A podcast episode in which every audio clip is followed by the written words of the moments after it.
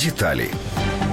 За 10 місяців 2016 року в Україні було зареєстровано близько 13,5 тисяч нових випадків ВІЛ-інфекції. З них майже 2,5 тисячі дітей до 14 років. Всього за 30 років в Україні офіційно зареєстровано майже 300 тисяч нових випадків ВІЛ-інфекції. Найбільш ураженими ВІЛ-інфекцією регіонами є Дніпропетровська, Донецька, Київська, Миколаївська, Одеська області, а також Київ. Починаючи з 2008 року, українці найчастіше інфікуються через незахищений секс. Якщо 10 років тому через сексуальні контакти інфікувалися 33% людей, то у 2012 році цей відсоток зріс до 51%. Більшість випадків інфікування ВІЛ в Україні сьогодні реєструється у молодих людей віком від 15 до 30 років. За останні два роки через скорочення програм по боротьбі зі снідом темпи епідемії знову почали зростати.